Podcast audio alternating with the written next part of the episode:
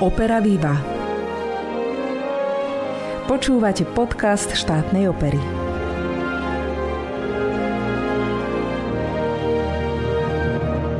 Do repertoáru nášho divadla každú sezónu pribudnú minimálne 4 nové tituly. Nepochybne je to aj bohatá programová ponuka, ktorá nám umožňuje vyhovieť naozaj širokému diváckému spektru a pravidelne tak naplňať naše hľadisko. Aktuálne máme v repertoári 14 operných predstavení, z ktorých sú 3 určené pre deti, 4 operety, 1 muzikál, 1 klasický balet a 3 multižánrové hudobno-dramatické a tanečné diela. To je dovedná 23 titulov. Tento počet je naozaj vysoký a preto pravidelne musíme organizovať derniery. Tento raz náš repertoár opúšťa mimoriadne populárna opera Giacomo Pucciniho Tosca. Inscenáciu, ktorú hudobne naštudoval Fabio Mastrangelo a režíne stvárnil Martin Huba, si pripomenieme s mojimi dnešnými hostiami, sopranistkou Patriciou Malovec a tenoristom Dušanom Šimom. Ja sa volám Alžbeta Lukáčová a teším sa, že ste s nami. Príjemné počúvanie.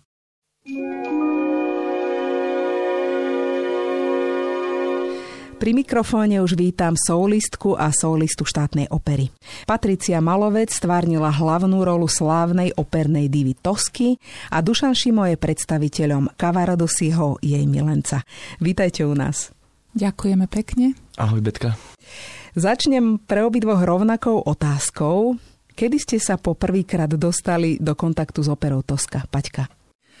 Áno, takže e, prvýkrát to bolo ešte počas mojich štúdií na Vysokej škole muzických umení v Bratislave, e, kde som išla e, do Slovenského národného divadla ako divák a pozrela som si tento hudobný skvost svetového operného repertoáru. Musím povedať, že už vtedy to na mňa hlboko zapôsobilo, pretože skutočne tá hudba vtedy kostýmy, scéna, všetko bolo tak nádherné, že nechalo to vo mne hlboký dojem. A tak v kutiku e, srdca som dúfala, že možno raz sa mi to podarí a možno raz aj ja si zaspievam Floriu Tosku. No, nakoniec to si nemusela ani až tak dlho čakať. Či chcem povedať, že si taká mladá. Áno, Betka, máš pravdu. Podarilo sa mi to pomerne skoro. Ja si pamätám, že eh, som mala 29 rokov, keď sa mi podarila stvárniť táto úžasná postava. Vrátila som sa z materskej dovolenky s mojou cerkou a teda začala som študovať eh, postavu Tosky. Uh-huh. No a Dušan, ako to bolo u teba?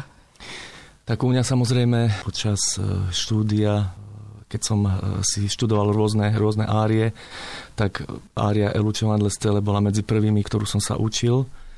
Takisto aj rekondita harmonia, takže minimálne s týmito áriami som sa stretol už dávno, ale ako komplet s predstavením Tosky som sa stretol v Japonsku, keď sme boli na jednom z turné a robili sme tam koncertné uvedenie s klavírom. Takže tam som mal naštudované prierec celou operou. No a v podstate ako s javiskovým prevedením alebo s kompletnou Toskou som sa stretol až u nás na našej premiére. Takže možno si to mal trošku ľahšie, že už niektoré časti si vlastne ovládal. Ano. Obidvaja nie ste už žiadni začiatočníci, máte za sebou celý rad postav. V čom je Toska príťažlivá ako opera? V čom je príťažlivá pre teba, Paťka? Toska je príťažlivá pre mňa hlavne preto, že pre každú dramatickú sopranistku je to sen si to zaspievať. Patrí, myslím si, medzi top 10 svetových opier a je to jedna z najznamejších pučiných opier. Pre mňa konkrétne to bolo veľká výzva, pretože ten part je náročný. Ten part obsahuje veľa dramatických e, scén. Skutočne ten hlas potrebuje byť veľmi znelý a ten orchester, ktorý je hutný, farebný, potrebuje prespievať. Takže je to náročné. A potom ešte, čo by som chcela povedať, tá najznamejšia toskina ária, Visit Arte, ktorá je v druhom dejstve, je zase úplne iná ako charakterovo, ako celé to spievanie. Takže zrazu z toho naozaj dramatického spevu sa treba stíšiť, treba veľmi technicky začať uvažovať a naozaj liricky, subtilnejšie zaspievať túto áriu, ktorá je takou vnútornou výpovedou, spovedou Tosky. Takže toto pre mňa bolo také najťažšie. Uh-huh. A možno, že aj v tom tkvie ten kód tej príťažlivosti, že ona je veľmi farebná vlastne tá rola, že naozaj od takej bezstarostnej osoby ano. by sa dalo povedať slávnej, cez taký ten jej zbožný rozmer, cez takú trpiacu. Ano. A niekedy až takú, ako to povedať, šialenú. Možno, že má to až, až takýto rozmer, že tá škála je veľmi pestrá, Presne tak. výrazová. Naozaj. Že tí diváci sa naozaj nenudia. Áno, psychologické prevedenie je naozaj od e, zbožnej ženy, veriacej, cez veľmi vášnivú ženu, možno až naivnú, ktorá tak túži po tej láske a myslí si, že sa to podarí aj napriek tým úskaliam, ktoré musí prejsť. Ale tá odhodlanosť je úžasná, že ako ide si naozaj za svojím do posledného momentu a stále dúfa, aj keď je teda Kavaradosi už mŕtvy, tak ona dúfa, že, že žije a že budú šťastní tak je to trochu taká rozprávka, ale aj to je čaro divadla, aj to, prečo asi chodíme na tieto predstavenia. No a čo je asi dôležité povedať je to, že Puccini toto všetko dokázal zakódovať do tej hudby, že vlastne nevnímame to len cez ten dej, cez to libreto, ale naozaj aj cez tú hudbu. Dá sa toto povedať aj, Dušan, o tvojej postave? Tiež je taká farebná? Určite áno. V tom je práve Puccini taký jedinečný, že nie je to proste taká prvoplánová nejaká hudba, ale je tam proste zakodované v tých nádherných melódiách, ktoré často aj nekorešpondujú s tým, čo sa práve spieva na javisku. Mm-hmm. muzika ide úplne, úplne svojim tempom a my sa musíme do toho nejako vtesnať. Ale ja by som v tejto chvíli snáď možno povedal o tom, že ja, môj hlas a Pučiny nejde až tak veľmi dokopy. Ja som si aj na začiatku svojej kariéry myslel, že v podstate Pučinimu sa ani nedostanem, pretože Pučiny vyžaduje predsa len iný typ hlasu, také dramatickejšie mm-hmm. spinto. Ale práve Toska si myslím a Cavaradossi je jedno z mála tých Pučiných diel, ktoré som ja vedel nejako zvládnuť svojim hlasom aj svojim štýlom spievania, tak, aby to bolo akceptovateľné. Lebo keď si zoberieme aj uh, môjho kolegu, s ktorým som sa alternoval, Paulo Arizone, tak on je úplne iný typ hlasu. A keby som e, mal ja spievať jeho štýlom, tak asi už by som teraz nespieval vôbec. Takže musel som si ja nájsť v tom svoju polohu, aby som sa ja dobre cítil. Zastavíme sa na chvíľočku v našom rozprávaní a pustíme si jednu z najznámejších a najkrajších árií svetovej opery. Bude to Vizidarte v podaní Márie Kalas na nahrávke z roku 1965. Orchester Parížskej národnej opery diriguje Georges Pret.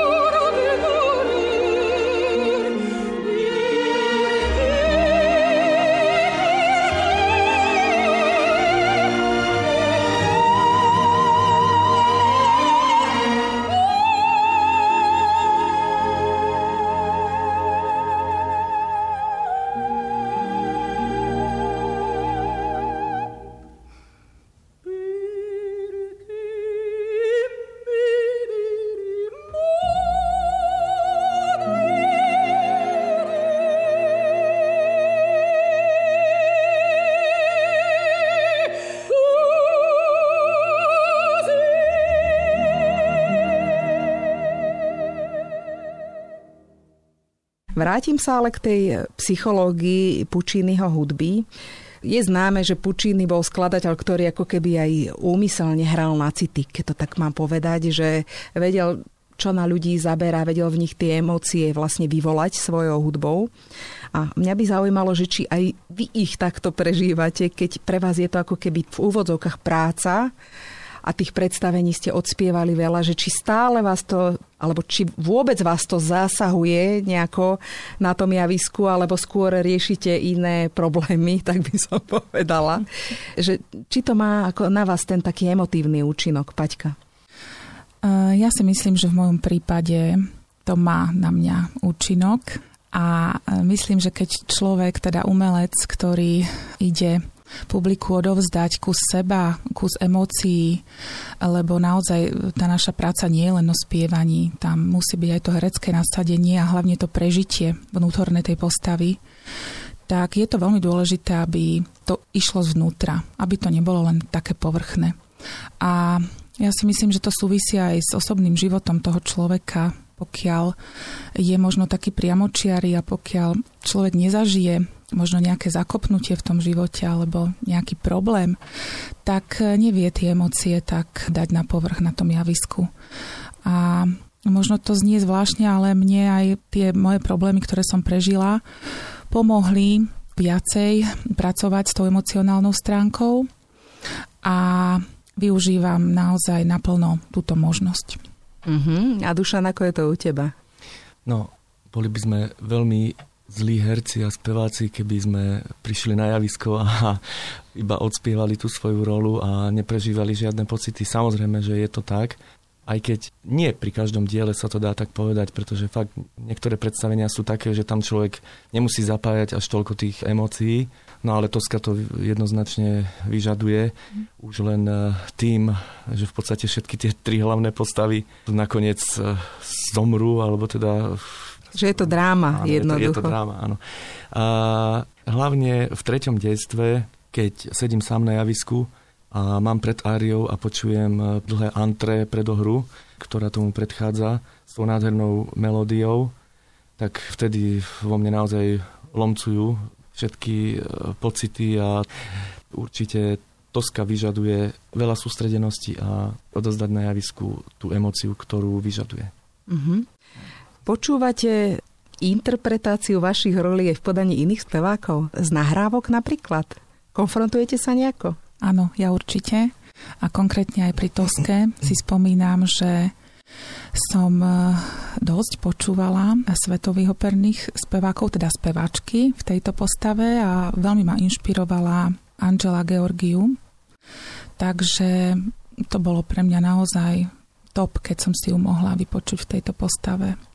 Uh-huh. A Dušan, ty máš niekoho? Ja, ja som ten typ, že ja v súkromí veľmi opery ani nepočúvam, ani nepozerám. Je pravda, že samostatné nejaké árie alebo dueta, to si zvyknem vypočuť. Aj v minulosti som to tak robil, ale ako celú operu, že by som sa posadil a si to pozeral a počúval, tak to nie. Nerobil som to a neviem, nejako ma to mňa... Ja sa snažím vždycky vložiť do toho to vlastné a nepozerám sa na ostatných, že ako to oni robia. Zaujímalo by ma, že aké nástrahy pre vás, pre vaše roli má Toska? Čo je také, na čo si dávaš pozor, Paťka? Čo je takým ťažkým bodom tohto predstavenia? Tak už len to, že tá opera je naozaj dlhá a ten part Tosky je skutočne rozsiahly. Ja si ešte pamätám, že moja kolegynka Jolanka Fogašová, ktorá ma alternovala v Toske, mi raz povedala, že ona má presne zrátané počty strán. Povedala, že to je nejakých 130 strán v klaviráku a že je to tak veľa, že ani nevie, čo by bolo teda rozsiahlejšie a že sama uvidím, keď to dospievam, že budem mať dosť. A ono to je naozaj pravda, že tam si treba rozložiť sily v prvom rade. Prvé dejstvo je iné, ako druhé, ako tretie. A v prvom dejstve netreba až toľko dramatizmu dávať. Naozaj ten duet s Kavaradosim je taký lirickejší, hravejší. Takže treba to takto poňať, že netreba naozaj ísť naplno. A potom v tom druhom dejstve, tam sú naozaj už, keď ide do tuhého, keď sú aj tie rozhovory so Skarpiom a keď začnú teda mučiť toho môjho milého Kavaradosiho, tak tam je veľmi veľa tých vypetých polôch. C3 sa tam objavuje asi 5 krát, takže toto je také veľmi náročné rozložiť si tie sily. Uh-huh. A čo sa robí vtedy, keď cítiš, že ty sily nemáš? Musím povedať, že chvála Bohu sa mi to nestalo. Pokiaľ je spevák zdravý, aj že nemá momentálne nejaký problém zdravotný, tak sa mi to ešte nestalo, že by som nemala tú silu a potom ešte aj tá eufória z toho predstavenia a ten adrenalín nás tak nabudí, že aj keď si myslíme, že už to nezvládneme, tak zrazu tá energia príde a dotiahneme to do zdarného konca. Mm-hmm. Platí to aj pre teba, Dušan? Áno, áno, musím súhlasiť s Paťou, že je veľmi dôležité, a nie len v tomto predstavení, ale všeobecne si vedieť rozložiť sily. Musím vedieť, čo ma čaká v druhom dejstve a v treťom, keď spievam to prvé, aby sme to zvládli. Ale myslím, že tá toska je naozaj tak napísaná, že to prvé dejstvo, ako Paťka spomínala, je také lirickejšie, takže tam sa dá sa trošku pošetriť, ale teda v druhom dejstve tam sú vypeté scény, aj Kavaradosi tam nemá síce veľkú plochu, ale ale to spievanie ano. je tam také výživné. To je ako tá sa tvoja hovorí. Vitória. Áno, Vitória. A podržať riadne ano. dlho. No a potom v tom treťom detstve už je to zase také intimnejšie, tam sú tie emócie. Aj keď teda ten uh, duet náš posledný, takisto si myslím, že... Je výživný. Je, je výživný. Ale vedel to ten Pučiny tak napísať, aby, ako sa hovorí, toho speváka neodkragloval hneď na začiatku. Takže zvládame to, snažíme sa. Áno. to je milé. Čiže tá predstava divácka, ktorá býva bežne, že vlastne to najťažšie sú tie najvyššie tóny, tak to vlastne ako keby neplatí v tomto predstavení. Že je ich tam asi dosť tých vysokých tónov, ale nie sú také tie život ohrozujúce, hej? Áno, no ja musím povedať, že nie je vysoký tón ako vysoký tón. Podľa toho, ako je napísaný. Keď je napísaný v nejakom behu, kedy naozaj príde že stupnicovo áno, dobehneš k nemu. Áno, mm-hmm. a mhm. ani nevieme, ako to zaspievame, tak je to iné, ako keď je zase napísaný nejak ináč, napríklad nasadené e, C v piane, alebo H, no tak to je tiež od typu hlasu závisí, ale musím povedať, že pre mňa teda to je horšie ako pianka spievať vo všeobecnosti je náročnejšie, ako keď e, spevačka môže teda zaspievať vo forte ten tón. Mm-hmm. No ale to je, to je tá výzva toho. Mm-hmm. Áno, tu by som aj ja teda e, sa pripojil s tým, že mnohokrát v niektorých predstaveniach má človek viac výšok a lepšie sa mu to spieva ako také, ktoré napríklad ani C nemá, ale... Narobí to, sa. Áno, tá, tá robota dostať sa k tomu tónu je oveľa, oveľa ťažšia ako inokedy. A samozrejme záleží aj na tom, aký znie ten orchester pod tým, alebo sa spieva do ticha, že proste dirigent zastaví a teraz zaves, zaves tam ten tón, áno. Takže je to, je to individuálne. Toska má takú pomerne hutnú inštrumentáciu, že ten orchester vlastne stále ide v takej tej plnej zbroji, by sme mohli povedať. Čiže minimálne teda tá hlavná predstaviteľka sa musí cez ten orchester nejako dostať, ako sa hovorí. No a to by mňa zaujímalo, že ako to prežívaš ty, že či je to niečo, ten orchester, čo ťa akoby podrží a možno aj skrie nejaké nedostatky, alebo je lepšie, keď ten orchester je riedky, a trčíš tam sama vlastne ako keby, že čo je, čo je ľahšie pre teba? Áno, pre mňa je úplne najľahšie to, čo si povedala, keď orchester je hutný, silný, farebný, vtedy ako keby ja dostávam silu zaspievať aj pre mňa možno nemožné a aj keď si cvičím na šatni nejaké tie časti, tak sa mi to tak zle spieva. Hovorím, s tým klavírom, áno, že? s tým klavírom, úplne tak v tichu, alebo ja si len teda hrám tie moje party a hovorím si, bože, ako to teraz zaspievam, veď keď nemám nejaký dobrý pocit z toho a zrazu príde ten orchester, tá sila toho, atmosféra, farba a keď je k tomu ešte dobrý dirigent, ktorý má energiu a ktorý sa na vás usmeje, a podporí vás, tak je to úžasné a vtedy sa mi stane mnohokrát, že ide to samo. Uh-huh. A Dušana, u teba je to ako? Tak samozrejme, je to dané aj tým, aký typ predstavenia je, ale zrovna v tejto toske si myslím, keď Paťa spomenula dirigentov, tak oni boli veľmi, či už Fabio Mastrangelo, alebo teraz pán Leginus, ktorý to diriguje. Áno, alebo oni... ešte medzi tým Walter Borin. No, tak dokonca ešte tak. aj on. Áno, tam sme mali samých hostujúcich dirigentov.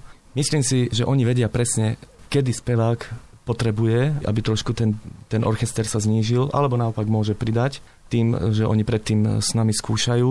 A ja, ako som už spomínal pre svoj typ hlasu, som to niekedy potreboval, aby teda ten orchester nebol až taký hutný, keďže ja nie som dramatický tenor. Takže myslím, v tomto predstavení u mňa tento problém nejak nenastal, lebo sú tam viac tie časti, ktorých som sa ja vedel presadiť Poďme teda priamo k našej inscenácii. Už sme spomínali tých dirigentov, ktorí dirigovali toto predstavenie. Zaspomínajte si trochu aj na ten skúšobný proces, lebo stáli za ním také pomerne veľké osobnosti, jednak teda Fabio Mastrangelo, veľmi skúsený dirigent talianský a takisto aj Martin Huba, to je vlastne herecká a režisérska legenda, teda predovšetkým z prostredia činohry, ale vieme, že aj k opere má teda vďaka svojej mame, opernej speváčke vzťah. Tak ako sa skúšala táto opera? Naša inscenácia Tosky sa skúšala veľmi príjemne. Naozaj stretli sa tam osobnosti hudobného sveta a ako som spomínala, pán dirigent, talianský dirigent Fabio Mastrangelo priniesol naozaj takú vlnu toho svetového dirigovania a skutočne aj ten orchester pod jeho taktovkou zažil také oživenie, by som povedala, nejaký nový vietor. A tak aj hral. Hral úplne excelentne a režiu mal teda na starosti pán herec, náš naozaj legenda herecká Martin Huba, ktorý nás viedol veľmi čistým spôsobom, nechcel od nás žiadne nejaké veci, ktoré by sme neprežívali, ktoré by sme nemohli doniesť emocionálne na javisko. A vychádzal naozaj z toho, že jeho mama bola operná spevačka a aj nám to hovoril, že mamina mi hovorievala, že nejaký ten režisér nás nutí do vecí, ktoré nemôžeme urobiť, tak on sa tomu naozaj vyhýbal, sa tomu vyvaroval, aby teda sme v prvom rade vedeli vykresliť podstatu tých postav a aby nám bolo bolo príjemne, aby sa nám príjemne spievalo a ako osobnosť je, je úžasný. No. Naozaj bolo vidno, že ide aj po tej činohernej stránke, že sa snaží trošku detailnejšie vypracovať niektoré tie frázy. No, ja by som sa pristavil teda najskôr pri pánovi dirigentovi Mastrangelovi, keď som sa dozvedel, že budeme mať talianského dirigenta, ktorý teda ale pôsobí v Rusku, áno, v Petrohrade, tak najskôr som dostal strach, že, že proste príde, príde takýto renomovaný dirigent. Ale potom, ako sme sa stretli a videl som jeho prístup, tak to bola veľmi, veľmi plodná, taká zaujímavá práca, pretože on, on naozaj pracoval s nami, dá sa povedať, na každej fráze. My sme zastavovali, hádam, po každom druhom takte a presne nám vysvetloval, že ako si predstavuje, aby ten tón zaznel a potom samozrejme aj celá fráza. Takže ja túto spoluprácu vnímam veľmi dobré. Posunul som sa vďaka tomu určite o veľký krok dopredu. Všeobecne si myslím, že každá nová práca s dirigentom novým a to bol už takýmto renovovaným má pre každého speváka veľmi veľký význam. Pánovi Hubovi by som povedal toľko, že on v podstate pre mňa hlavne dával pokyny k tomu, aby som sa snažil to, čo spievam, pretaviť v tom pohybe na javisku, pretože on ako činoherec sa nemohol vyjadrovať k nejakej hovorenej stránke a spevácky sa takisto nejako mm, nevyznal do toho, že či to dobre spievame alebo zle. Ale snažil sa, aby sme my vykreslovali tie charaktery postav, aby sme na seba s Paťou hrali tak, ako naozaj v partnerskom živote. No a veľmi veľa nám hovoril aj k pohybu na javisku. Tak to je veľké plus. A používanie rúk napríklad. Na to si pamätám, že na gestá nás veľmi upozorňoval, aby sme ich používali, ale zase nie prehnanie, aby tomu divák uveril. thank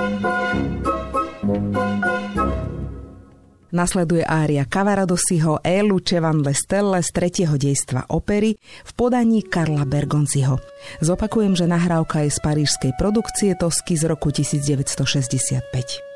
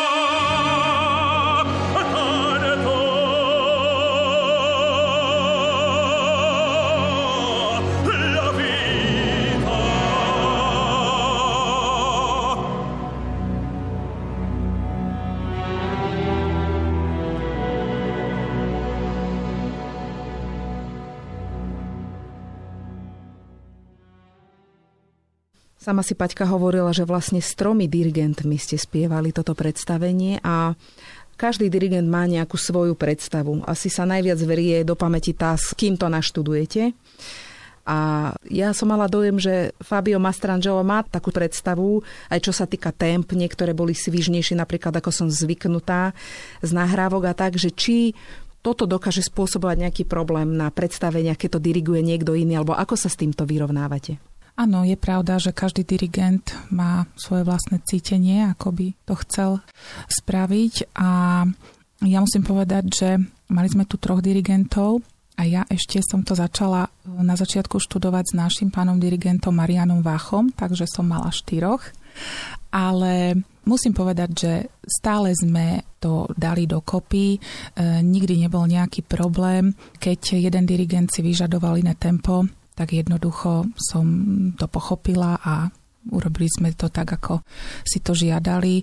A musím povedať, že žiaden dirigent nešiel proti samotnému Pučinimu, proti zápisu, takže... Áno, ten základ, ktorý sme naštudovali s Fabiom Mastrangelom, tak si myslím, že ostal až doteraz. Samozrejme, že keď prišiel pán Borin, alebo aj teraz pán dirigent Leginus, tak nejaké detaily ktoré on bol zvyknutý robiť svojím spôsobom, tak nám povedal dopredu. Keď samozrejme človek o tom dopredu vie, tak si na to dáva pozor. Takže pri, v niektorých miestach sme boli viac v kontakte na dirigenta, aby sme to zachytili, ale ako Paťa spomínala, ten základ tam samozrejme ostal a niektoré tie nuancy, ktoré priniesol ten uh, ďalší dirigent, tak sme sa spolu dohodli a sme to tak dodržali. Čiže v zásade plníte predstavu toho dirigenta. Áno, presne tak. Musíme. Áno. No, dostávame sa na koniec nášho podcastu. Celý čas sa rozprávame o Toske práve preto, že opúšťa náš repertoár a preto sa chcem opýtať, že ako prežívate derniery. Nemyslím teraz len na Tosku, ale vo všeobecnosti, že niečo, čo tvorilo súčasť vášho života, vlastne už nebude. Paťka. Áno, záleží to samozrejme od predstavenia. Niektoré sa nám viacej vrie do srdca, a niektoré menej, niektoré hráme viackrát, niektoré menej krát. Ale tá Toska naozaj hráme ju od roku 2016 aj s tou našou nešťastnou pandemickou prestávkou. A to dielo samotné predurčovalo, že sa mne konkrétne vrie do pamäte, vrie aj do srdca a tá hudba ostáva stále v nás. Ja len dúfam, že ešte sa mi niekedy v budúcnosti podarí sa stretnúť s týmto krásnym dielom. A presne ako hovoríš, Betka, tam sa človeku vynárajú spomienky nielen na ten študijný proces, ale aj na ten život osobný, čo prežil, čo sa podarilo, čo sa nepodarilo a tak je to v živote, no. Niečo prichádza, niečo odchádza. Mm-hmm. Tak uh, tie derniery, no. Je to ťažké samozrejme, aj keď na druhej strane si pamätám, že čo sme robili rôzne derniery, tak väčšinou tá derniera bola taká podobná ako premiéra, čiže mala takú zvláštnu atmosféru. A dokonca sme v rámci Derniery ešte zvykli urobiť nejakú zmenu, tam nejakú buď srandu alebo tak, ale to sa týkalo hlavne samozrejme operied alebo takých nejakých ľahších žánrov. V Toske sa to nedá, hej, že napríklad nezaspievam tam ten, ten tón, ktorý Alebo by som nezomrieš. Hej, hej. Takže tie Derniery sú v tomto také špecifické. My sme v prvom rade radí, že vôbec tá Derniera je, lebo v poslednej dobe sa nám stáva, že už niektoré predstavenia sa stiahujú aj bez toho, aby derniera bola z rôznych dôvodov samozrejme, hej, že tam náročný skúšobný proces by musel predchádzať tej derniere. Takže sme radi, že aspoň Derniera Tosky bude. Áno, málo sme ju hrali, je to pravda, lebo v podstate od toho 2016. sme ju mali možnosť hrať len 3 roky a potom 2,5 roka dá sa povedať, že nie. Takže veľa tých repríz nebolo. Ale ja osobne som vďačný, že som si mohol túto postavu zaspievať. Neviem, či ešte niekedy v budúcnosti. Tak vek máš ešte na to? áno, teoreticky ešte za nejakých pár rokov by som mohol snáď si to zaspievať, ak bude taká možnosť. A mám len pozitívne pocity z toho, pretože naozaj bolo to pekné predstavenie a teším sa, že sa budeme môcť rozlúčiť na javisku s touto operou. thank you No a mám tu pre vás posledné otázky, ktoré dostáva každý, kto je hostom alebo hostkou tohto podcastu. A to je, čo si prajete vo svojom pracovnom živote a čo v tom súkromnom. V pracovnom živote si prajem, aby sme v tomto našom divadle mohli naďalej tvoriť krásne inscenácie rôzneho charakteru, štýlu, žánru, ale hlavne, aby Naďalej sme tu mali takú dobrú atmosféru, akú máme, hlavne čo sa týka tých medziludských vzťahov, lebo nie je nič lepšie ako sa tešiť do práce, vstať a ísť si zaspievať s radosťou, s chuťou a nemať pocit, že nejaký kolega alebo niekto za rohom pozera, čo vám vyšlo, čo vám nevyšlo a aký tón bol vpredu, vzadu. Takže to si veľmi vážim a chcela by som, aby sme ďalej mohli takto fungovať a fungovať aj e, takým spôsobom, že som veľmi šťastná, že sa môžeme konečne nadýchnuť čerstvého vzduchu, či už v obchode alebo na ulici, že už nemusíme mať rúška, že môžeme hrať naplno pre plnú sálu.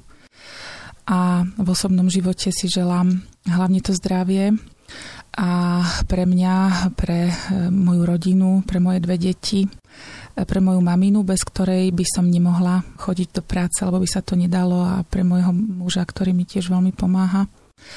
A chcela by som, aby sa aj ten svet trošku ukludnil, aby sme si viac vážili, čo máme a žili v miery.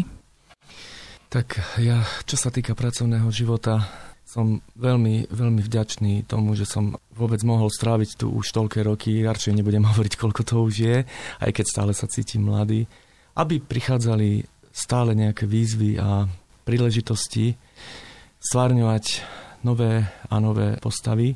Podobne veľmi mi záleží na tom, aby sme naše medziludské vzťahy a aj pracovné vzťahy na javisku mali také ako doposiaľ, pretože veľmi veľa solistov, aj ľudí, ktorí chodia k nám do divadla, tak nám túto atmosféru závidia, že ako medzi sebou dokážeme vychádzať aj po tej ľudskej stránke, ale aj pracovnej stránke, že sa tu veľmi dobre pracuje na javisku, aj mimo javiska. Takže aby nám toto ostalo aj do budúcnosti, do ďalších mnoho a mnoho rokov. Do svojho súkromného života zdá sa to vždy ako kliše, že to zdravie, ale bez toho to naozaj nejde. Aj teraz momentálne sa necítim úplne fit, takže pre nás pálko je to veľmi podstatné, aby, aby sme boli zdraví a rodina aby fungovala tak, ako má, aby sme mali podporu vo svojej práci, ktorú veľmi potrebujeme, keďže naša práca je nie fyzická, ale skôr taká duševná, aby sme radi chodili do práce z dobrého prostredia domáceho. Takže toľko asi. Ďakujem pekne za krásne myšlienky a nech sa vám toto všetko splní, čo chcete. Ďakujem za rozhovor. Ďakujeme pekne. Ďakujeme.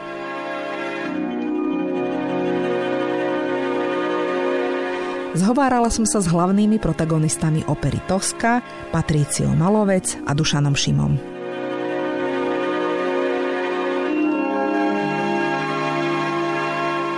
Ak vás náš rozhovor zaujal, určite si nenechajte újsť Dernieru Tosky, ktorá sa uskutoční v sobotu 11.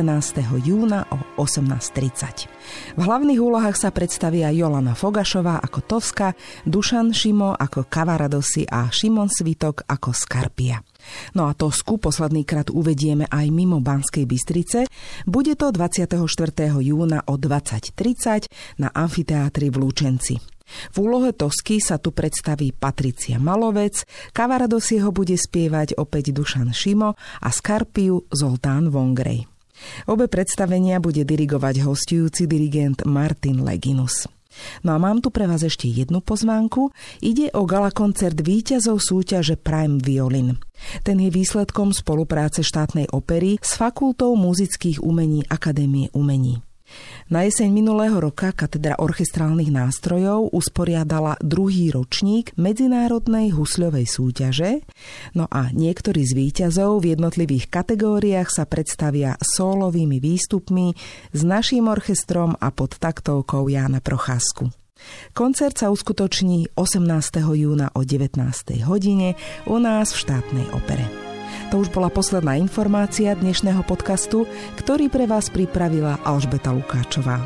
Ďakujem za vašu spoločnosť a do počutia o dva týždne.